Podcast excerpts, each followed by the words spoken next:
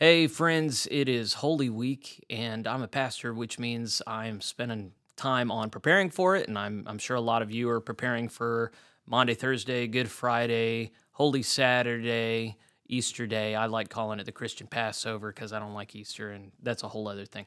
But uh, I felt like I needed to put something else out. We're at 970 subscribers. I wanted to get to a thousand. Um, I'd like to get more than that, but I just think I'm, I'm excited to get to a thousand. So thanks to those of you who have subscribed. If you haven't subscribed yet, then if you like what we do here, uh, consider subscribing here in a bit. Um, the whole point of this channel, Plain Spoken, is a project I began to try and make sense of the United Methodist Church from a conservative perspective. My hope is that conservatives watch this and go, "Yeah, you know, this is this is a helpful way to to frame things." Uh, I'm not I'm a little reactionary, but I'm not emotional, you know. So I think it's good just for us to be able to talk about what we believe, what we don't believe, why, and kind of turn the temperature down uh, in a very high intensity situation right now. Uh, I also hope liberals watch this just to kind of understand how conservative brains work uh, so that we're not talking past one another. And um, I'm, I'm, wanting to have some conversations with liberal, progressive, left leaning people. So if you know of anybody that you think could do that well without name calling or drama, uh, go ahead and connect me with them. I'd like to have, I'd like to do that. I think that'd be good for everybody. I'd like to think that I could do it well. That's not what this is. Today, um, I, I didn't have a lot of time for homework and conversations. Me and TJ are just hanging out in the studio and I've been wanting to kind of go down the line and, and talk about um, things said that kind of fit with. Um, I, I, have this article pulled up by John Lomperis, Why United Methodist Tolerance of Conservatives Will Be Impossible. And of course, he put this out in January. But um, when we're looking at the leadership of the United Methodist Church, in particular the bishops, they often uh, show their sentiments for uh, how they think about people like me, and if you're conservative, what they think about you.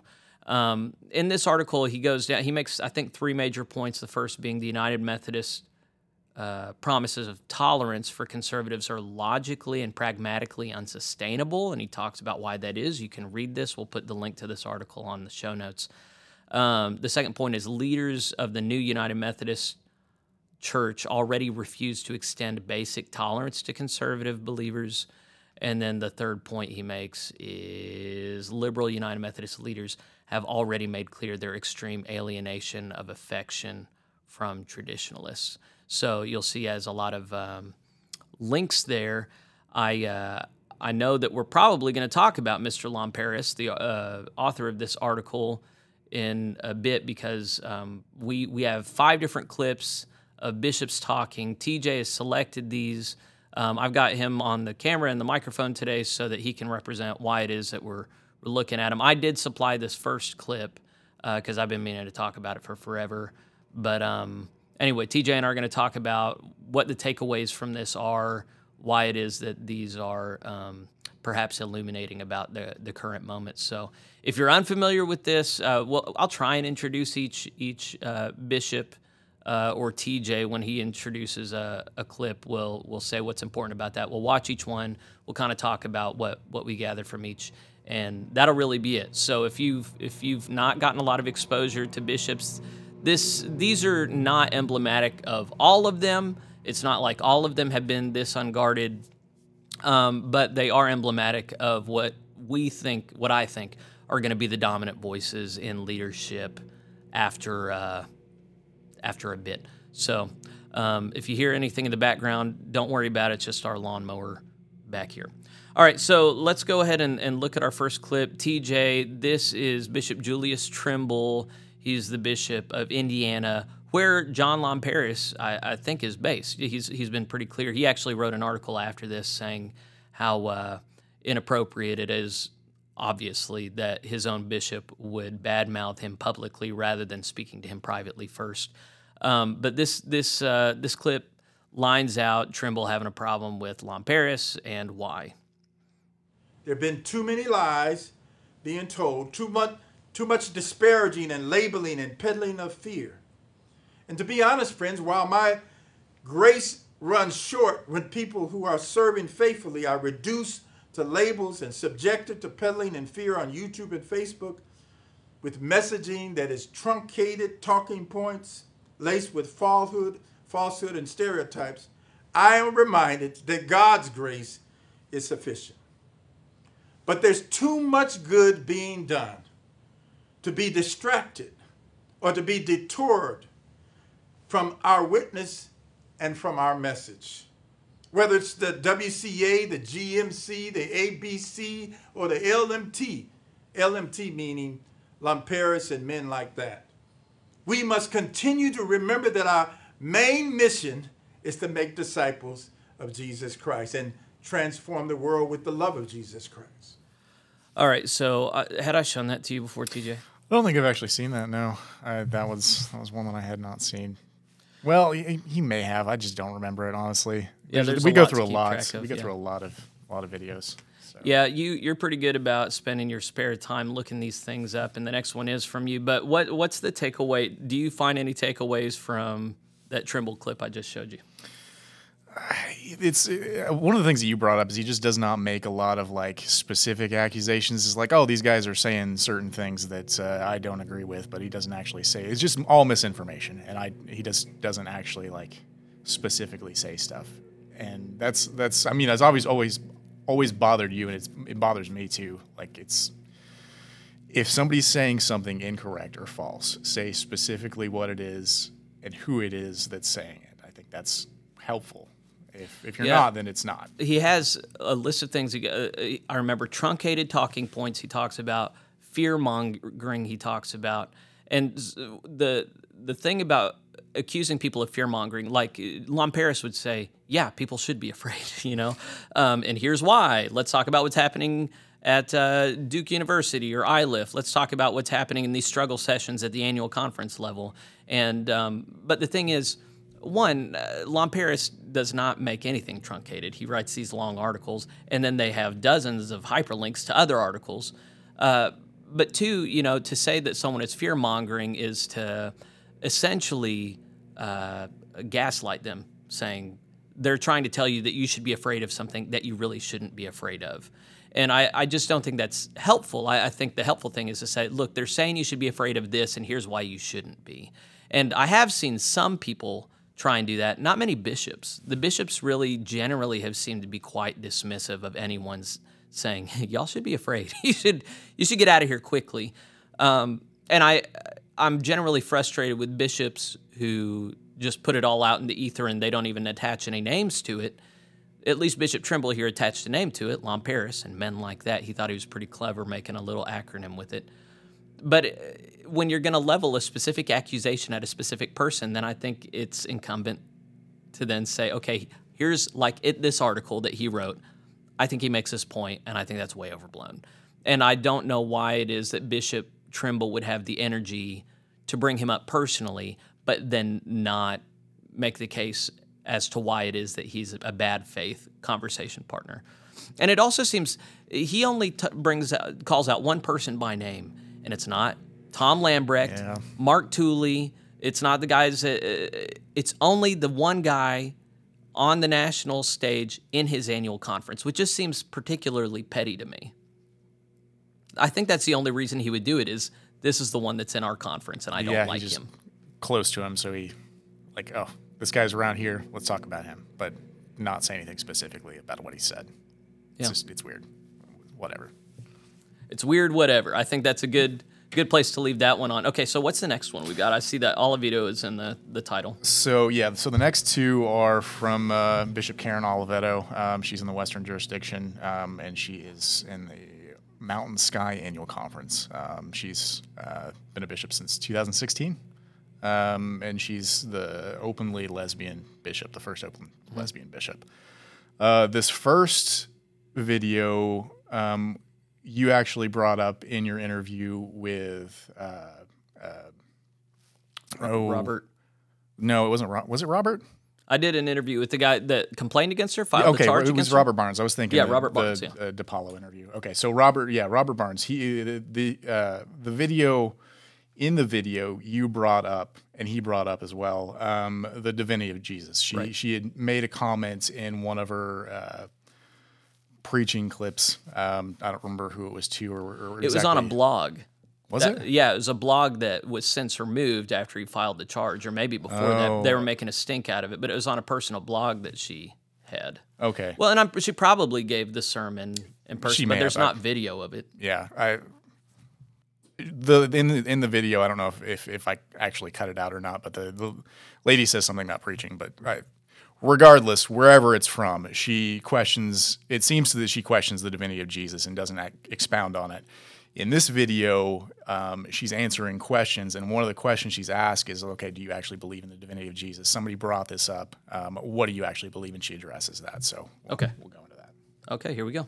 you've been pastoring for quite a while, and I'm sure there are plenty of messages you've given, and at times, um, you know, I've I've given quite a few messages myself, so I may or may not remember exactly how I worded something, but there is a message out there that you uh, gave that is sometimes brought up in some sources and and has led people to ask if you believe in the divinity of Christ. There was a a sermon I think you gave on the Canaanite woman. Um, and so uh, you can't preach it here. We don't have time. I'm not going to give you the 20 minute version, Right. but I'll say this: there were there were parts of that uh, taken totally out of context, and Okay. people need to know that. And I am happy to send people the full thing.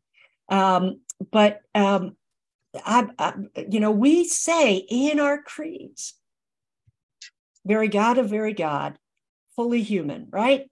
Fully human and divine. Um, w- what I love about that scripture was it was the very first, only time in scripture that Jesus changes his mind.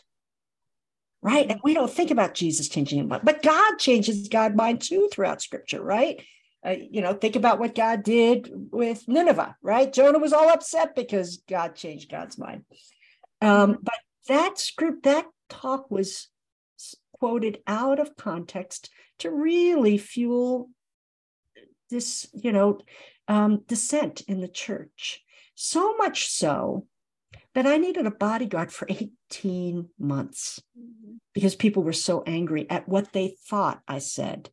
Um, so no, I very much believe that, you know, God became one of us in Jesus, fully human. Mhm. You know, we, we learn early on, at, you know, at 12, you know, Jesus continued to grow in stature and grace, right? And so if Jesus can grow and change, even as Jesus is fully human and fully God, can't we? Mhm. That's what Jesus models for us. And how many people are so afraid of change that they had to lift that out of context? That's my question. I did not know my apportionment dollars went to go pay for a bodyguard for 18 months. Yeah, it's, it's it's unfortunate that she had to. She felt the need to. I mean, if people were, I'm sure people were threatening her, but if she felt the need to to have to have a bodyguard, that's that's unfortunate. But I, Well, what were your takeaways from this? What do you think is emblematic about it? um, well, I appreciate that she actually addressed it, and, and because most people like say something and then just go on, like and forget about it and don't ever don't ever say anything about it. So I'm I'm glad that she addressed that that she actually believes allegedly. Well, I say allegedly. She said specifically that she does believe in the divinity of Christ. Um, Did she say that in there? she said that he's fully human, full, fully man, fully God. So, well, she she affirmed the creeds. Well, I heard her turn to the creeds and then affirm the fully human part. She she definitely went in on the fully human part a couple of times. Um, uh, but I, I, for me, I took I took it away that she actually believes believes that. I could have interpreted that wrong. Obviously, you you saw it in a different light. So if it had been me and I did believe in the divinity of Christ, I would have camped out on that for a minute. But she camped out on the fully human part and said he changed his mind, and that's what he models for us. Yeah, uh, I don't know. I, I I would like to hear her talk more explicitly about if she does confess the divinity of Christ and what that means to her. It, because there are a lot of people on the left who will confess that Christ was divine, but they don't believe that he's any more divine than me or you. They they believe that that we're all divine in some sense. We're we're we're we're God's image bearers. True. Yeah, it would be nice if she went into more detail. It's probably should be a whole video, but this is in the context of like all of these lay people that are sympathetic to her point of view asking her these random like questions. Like So it should be like, you know, practice this, uh, walk a mile in someone's moccasins. You know, um, you've got a scenario where formal charges have been filed against you. There have been articles written about it. It's been a thing. You've finally you've you've got an audience to just say, yes, audience, I do confess that Christ is divine, and I I don't think that the things I said are at odds with that. You know, she didn't say anything like that. She said it was taken out of context, where, I mean that anything that doesn't look at the whole 20 minute context is technically taking it out of context. But it's like what they do with Project Veritas, where they release the snippets that are most incriminating and they say, well, it's edited video. And then they release the full video and they say it's still deceptively edited. Yeah. You know, it's just, it's an easy way to not engage the content of it. And then, but she does reconfirm the thing that is theologically problematic here, which is that Christ Jesus changed his mind.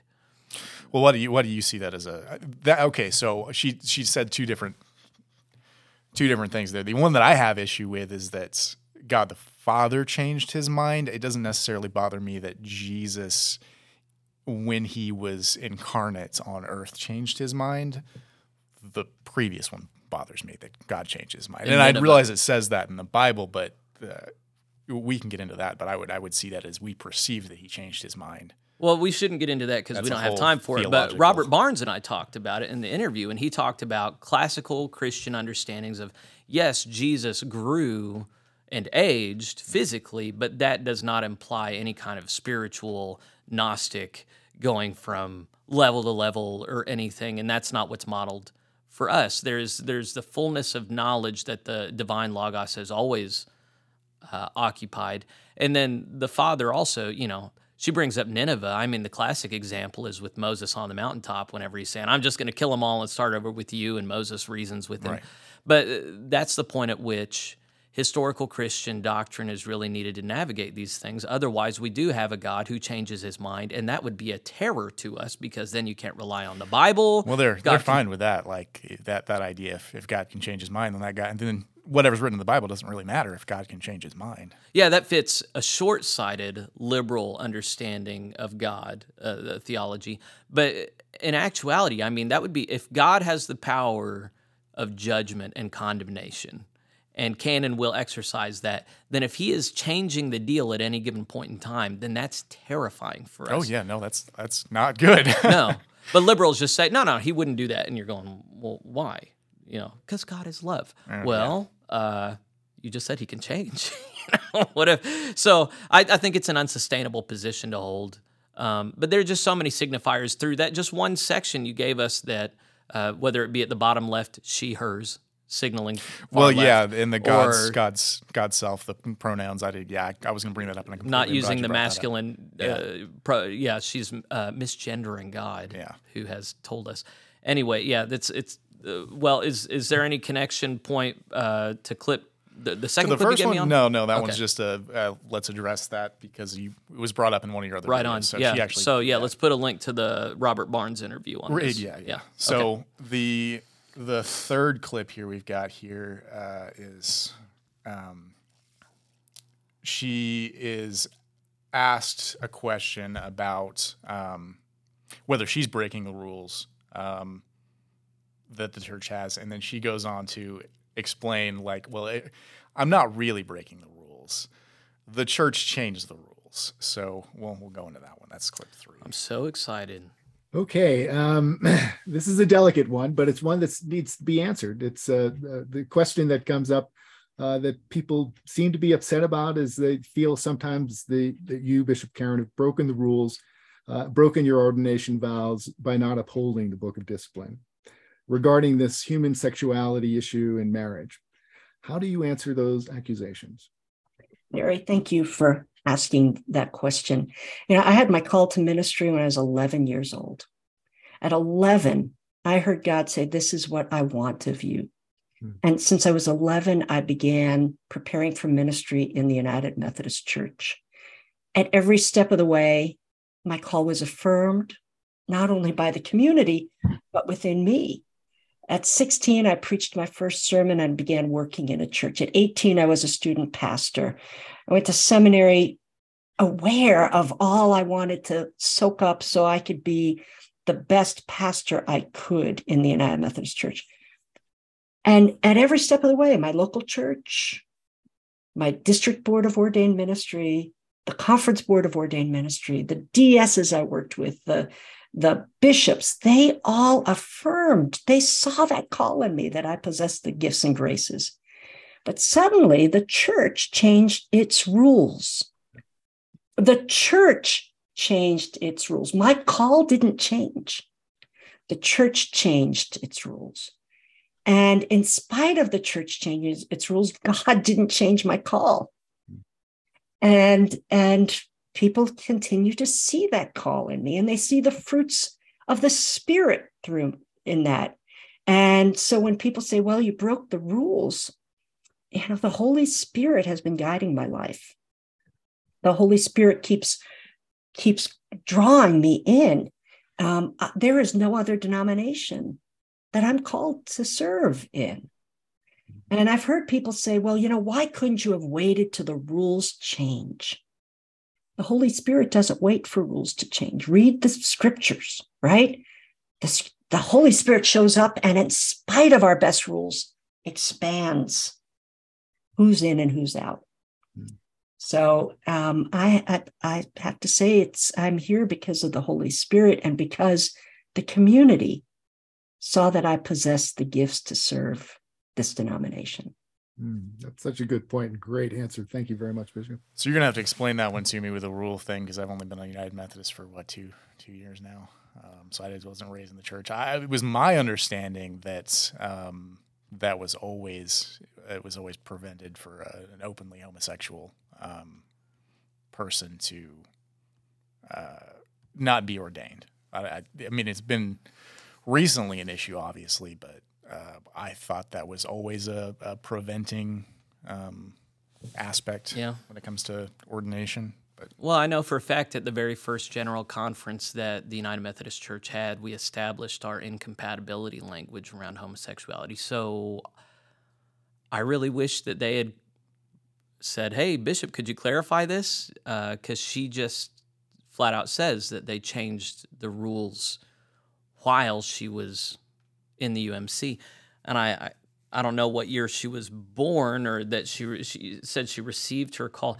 I once um, did pastoral counseling for another United Methodist pastor, female, who insisted that she had also received a call, but she had been cheating on her husband with another, uh, actually a woman in her church, and then she was not even serving her church. She was driving to where I was hundreds of miles away. Mm. Eventually, she was fired, and she confronted her bishop on the floor of annual conference for uh, not validating her call. So I just think it's, um, I think it's poor reasoning, and it's like a, an emotional appeal um, to say, you know, here I received my call and mm. I, I felt it, and it's been validated.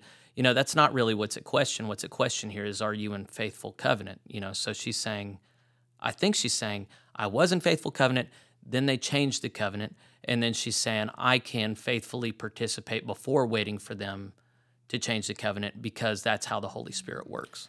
She was born in 58, 1958. So she would have turned 11 right as the denomination was established. Yeah. So I, I just don't find that, that doesn't seem like an honest answer to me. Um, it's just weird. But uh, also, it's theologically problematic for the same reason as what we talked about before. When your understanding of God is that He's constantly changing and that the deal is constantly changing, then what you set up is, um, well, it, it's it's a it's a neo Gnosticism where like there are just special illuminaries that are defer- uh, discerning the changing will of God, and the the task of a person is not to adhere to a historic Christian doctrine but to find their different luminaries that they can then affix themselves to and maybe even become one of their own, which is just a very different religion than the one that Christ died to build, even if they're doing it in his name. So it's, I don't hear historic classical Christian doctrine as Oliveto's speaking.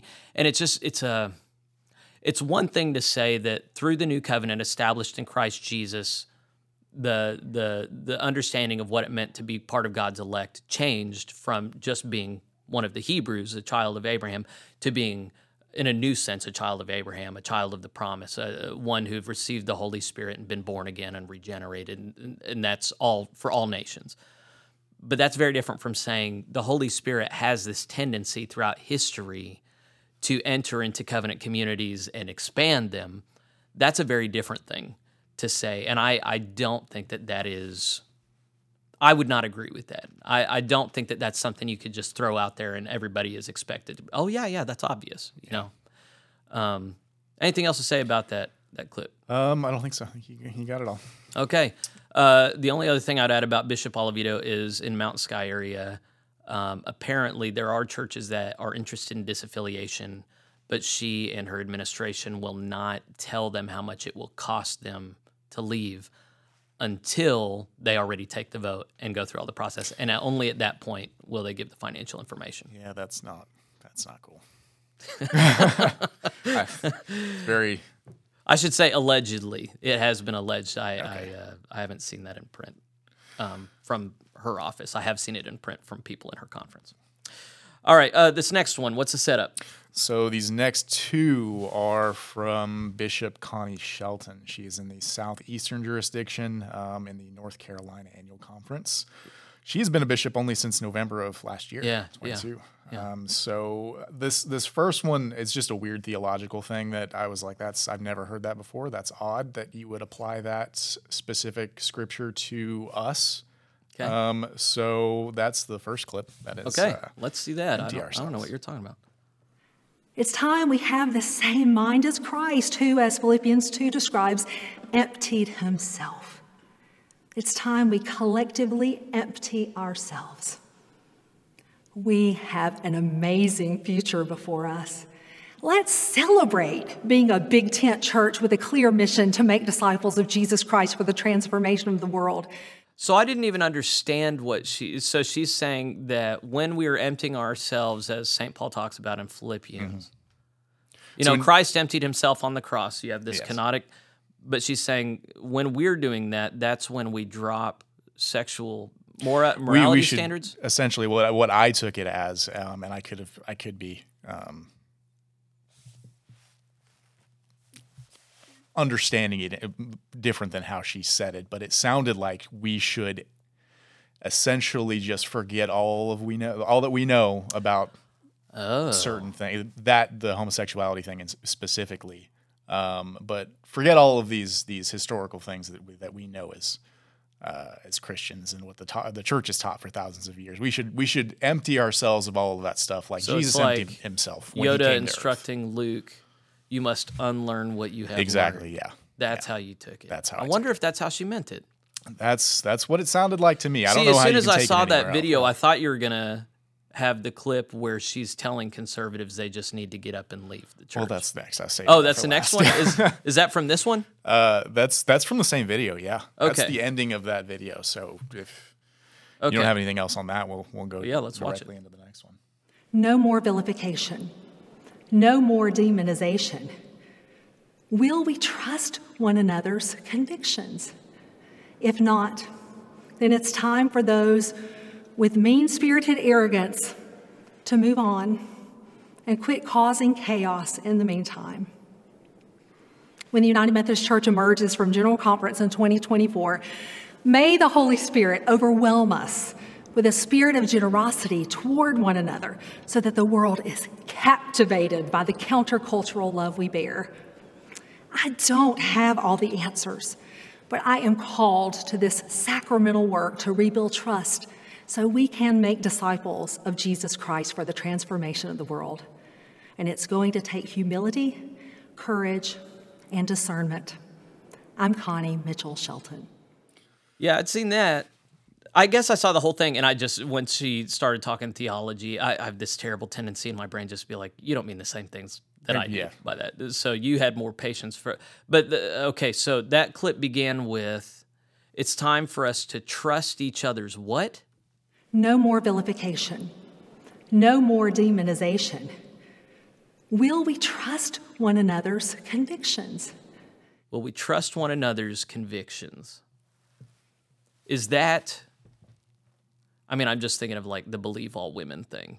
You know, just like yeah, it's like whose convictions are you like? Because I feel like conservatives are convicted about the homosexuality thing, but we're they wouldn't say that we should trust each other's convictions on that. Or they they might say you can have your convictions, they just can't be imposed on me and mine. You know, so make room for me. We had the one church plan at General Conference 2016, and that was essentially supposed to live and let live. If you're a liberal clergy, you can perform gay marriages, you can be gay. If you're conservative, you don't have to be gay and you don't have to marry gay people. We can we can all be under the same umbrella together. And I think that's that's what liberals would at least, most would outwardly say like I'm not going to rob you of your convictions, but you can't make me share your convictions. Well, I feel like that's how it starts. Like that's sure, the slippery they, they slope fallacy. Yeah, TJ. yeah, yeah. I, I don't think slippery slope's a fallacy. Yeah, you lay groundwork theologically for tolerance, and then whenever you have someone who is not tolerant in the way that you are, you become intolerant of the intolerant. Well, if if if the idea is that it's it's hateful and bigoted to not ordain openly homosexual people, Yeah. and you're hateful and a bigot, why would you want to be in fellowship with those people? Yeah. like Yeah, you're just going to let them continue to be hateful and bigoted and uh, yeah, and this potentially goes back cause to people death. the Oliveto thing because when you have a sense of honoring covenant bodies, you know, a covenant body says, "Here's what we're about. Here's what we believe."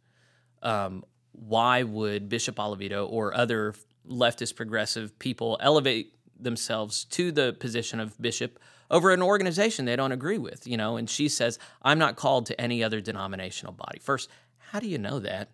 Um, but secondly, uh, it, it seems to me that yes, you are. If you if you don't conform to the doctrinal standards of the body you're trying to lead, then you should not be in leadership. I mean, that's just a basic way of thinking. So yeah, it's a weird. Uh, I, I grew up in the United Methodist Church, so I'm always United Methodist, and I can't be anything like that's that's above everything else. Like rather than oh, I'm a Christian first and foremost.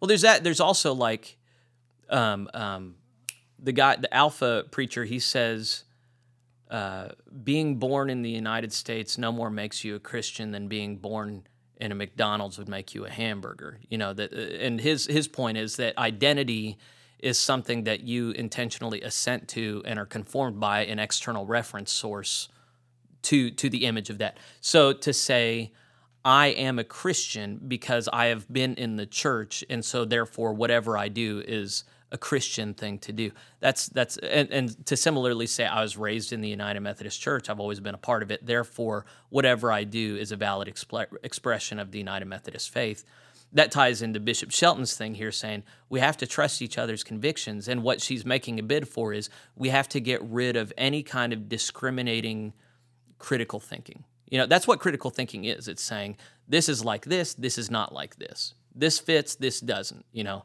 And that sort of way of thinking, what I would just say elemental critical thinking is what's resulting in this division. And so there's a, a flagrant from the top saying, stop thinking and stop having convictions if they contradict mine and my tribes.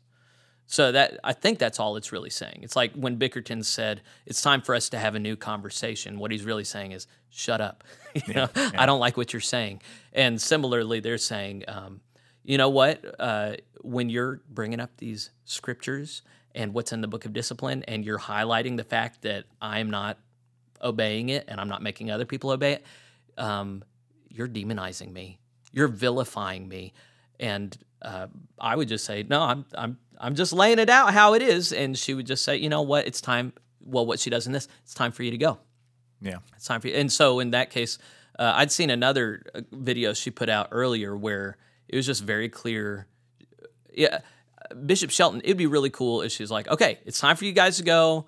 Let's apply some conference reserves. Anyone who wants to go can go. That is not what bishop Connie Shelton is doing. Rather, she's said pretty much, um, man, I wish I'd, I, I should have put more because she she says in this other clip, um, you know, people need to stop sowing division and they need to stop taking other churches. They should just leave their church and go to some other church that's already left. And so she is very inhospitable and hostile to conservatives. It really is just a black and white. Either you're with us or you need to get the heck out of here. And um, I really feel for people in, uh, I think she's what, Western North Carolina? Uh, it's just North Carolina is what it said. She's no, she's in the eastern part, North Carolina. She's a North Carolina bishop, and uh, Raleigh Episcopal area, Raleigh, North Carolina, which I'm not. so Carter is one of those, and that's where a, a big lawsuit just got dismissed. Uh, 56 churches, but I don't think that's hers. I think hers. Well, I shouldn't speak out of my depth. Anyway, she and Carter. If you're in North Carolina, either one, uh, you're in a hostile place.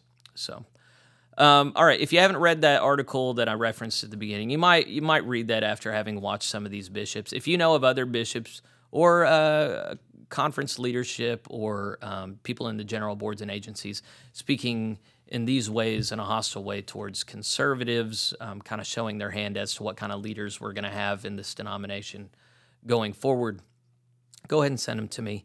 I'm at plainspokenpod at gmail.com. And uh, just be in prayer for these bishops that their hearts are changed to be more uh, understanding of conservatives and the concerns that we carry.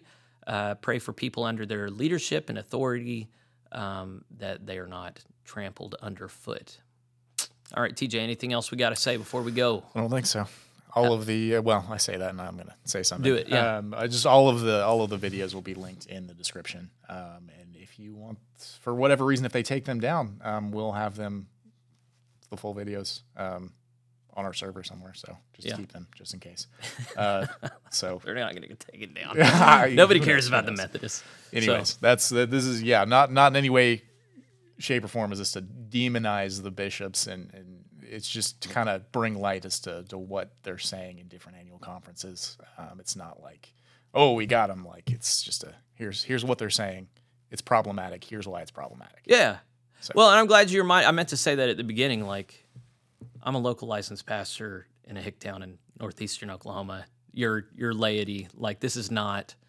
We are church leadership, uh, high high minded uh, theological. This is just like common sense, critical thinking.